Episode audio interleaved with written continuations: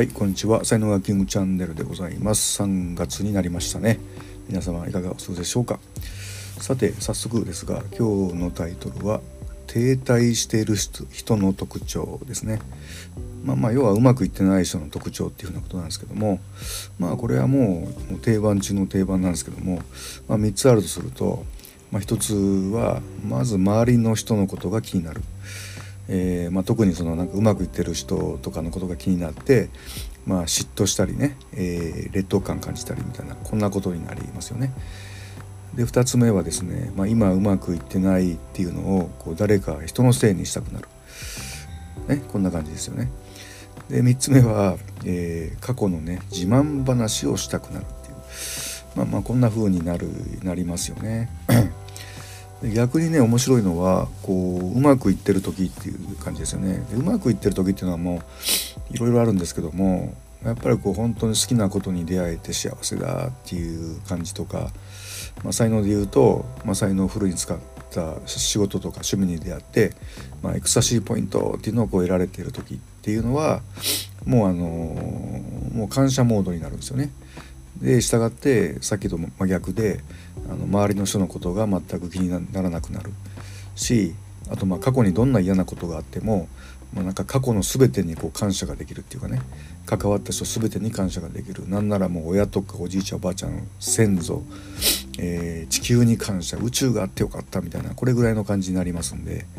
えー、そうなるし。で当然もう過去の自慢話とかねしている暇がないっていうこんな感じにね。なってきます。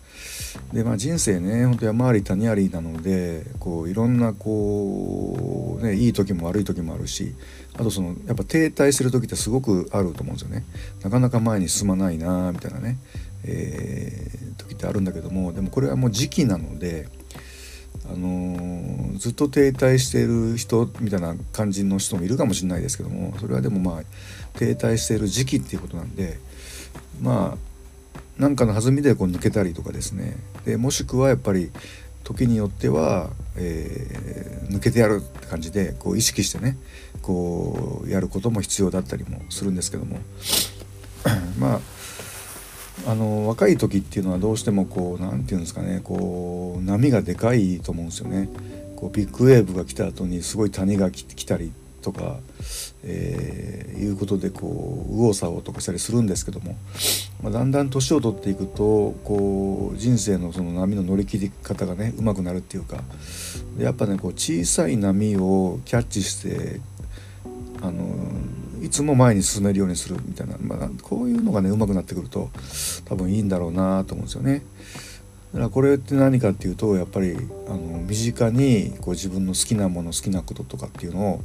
ちゃんとこう置いといて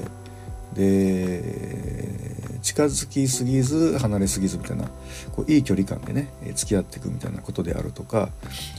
あとはまあやっぱりこう才能を使って草しいポイントを入れる仕事か仕事とか趣味をねこれあのやっぱ長く続けられる工夫ですよね。こういうのね一瞬だったら割とみんなできるんですけども続かなかったりするんで長く、えー、続けていく工夫ができるようになってくると、あのー、感謝モードに入ってる時間が長いのかなっていうふうに思ったりしますね。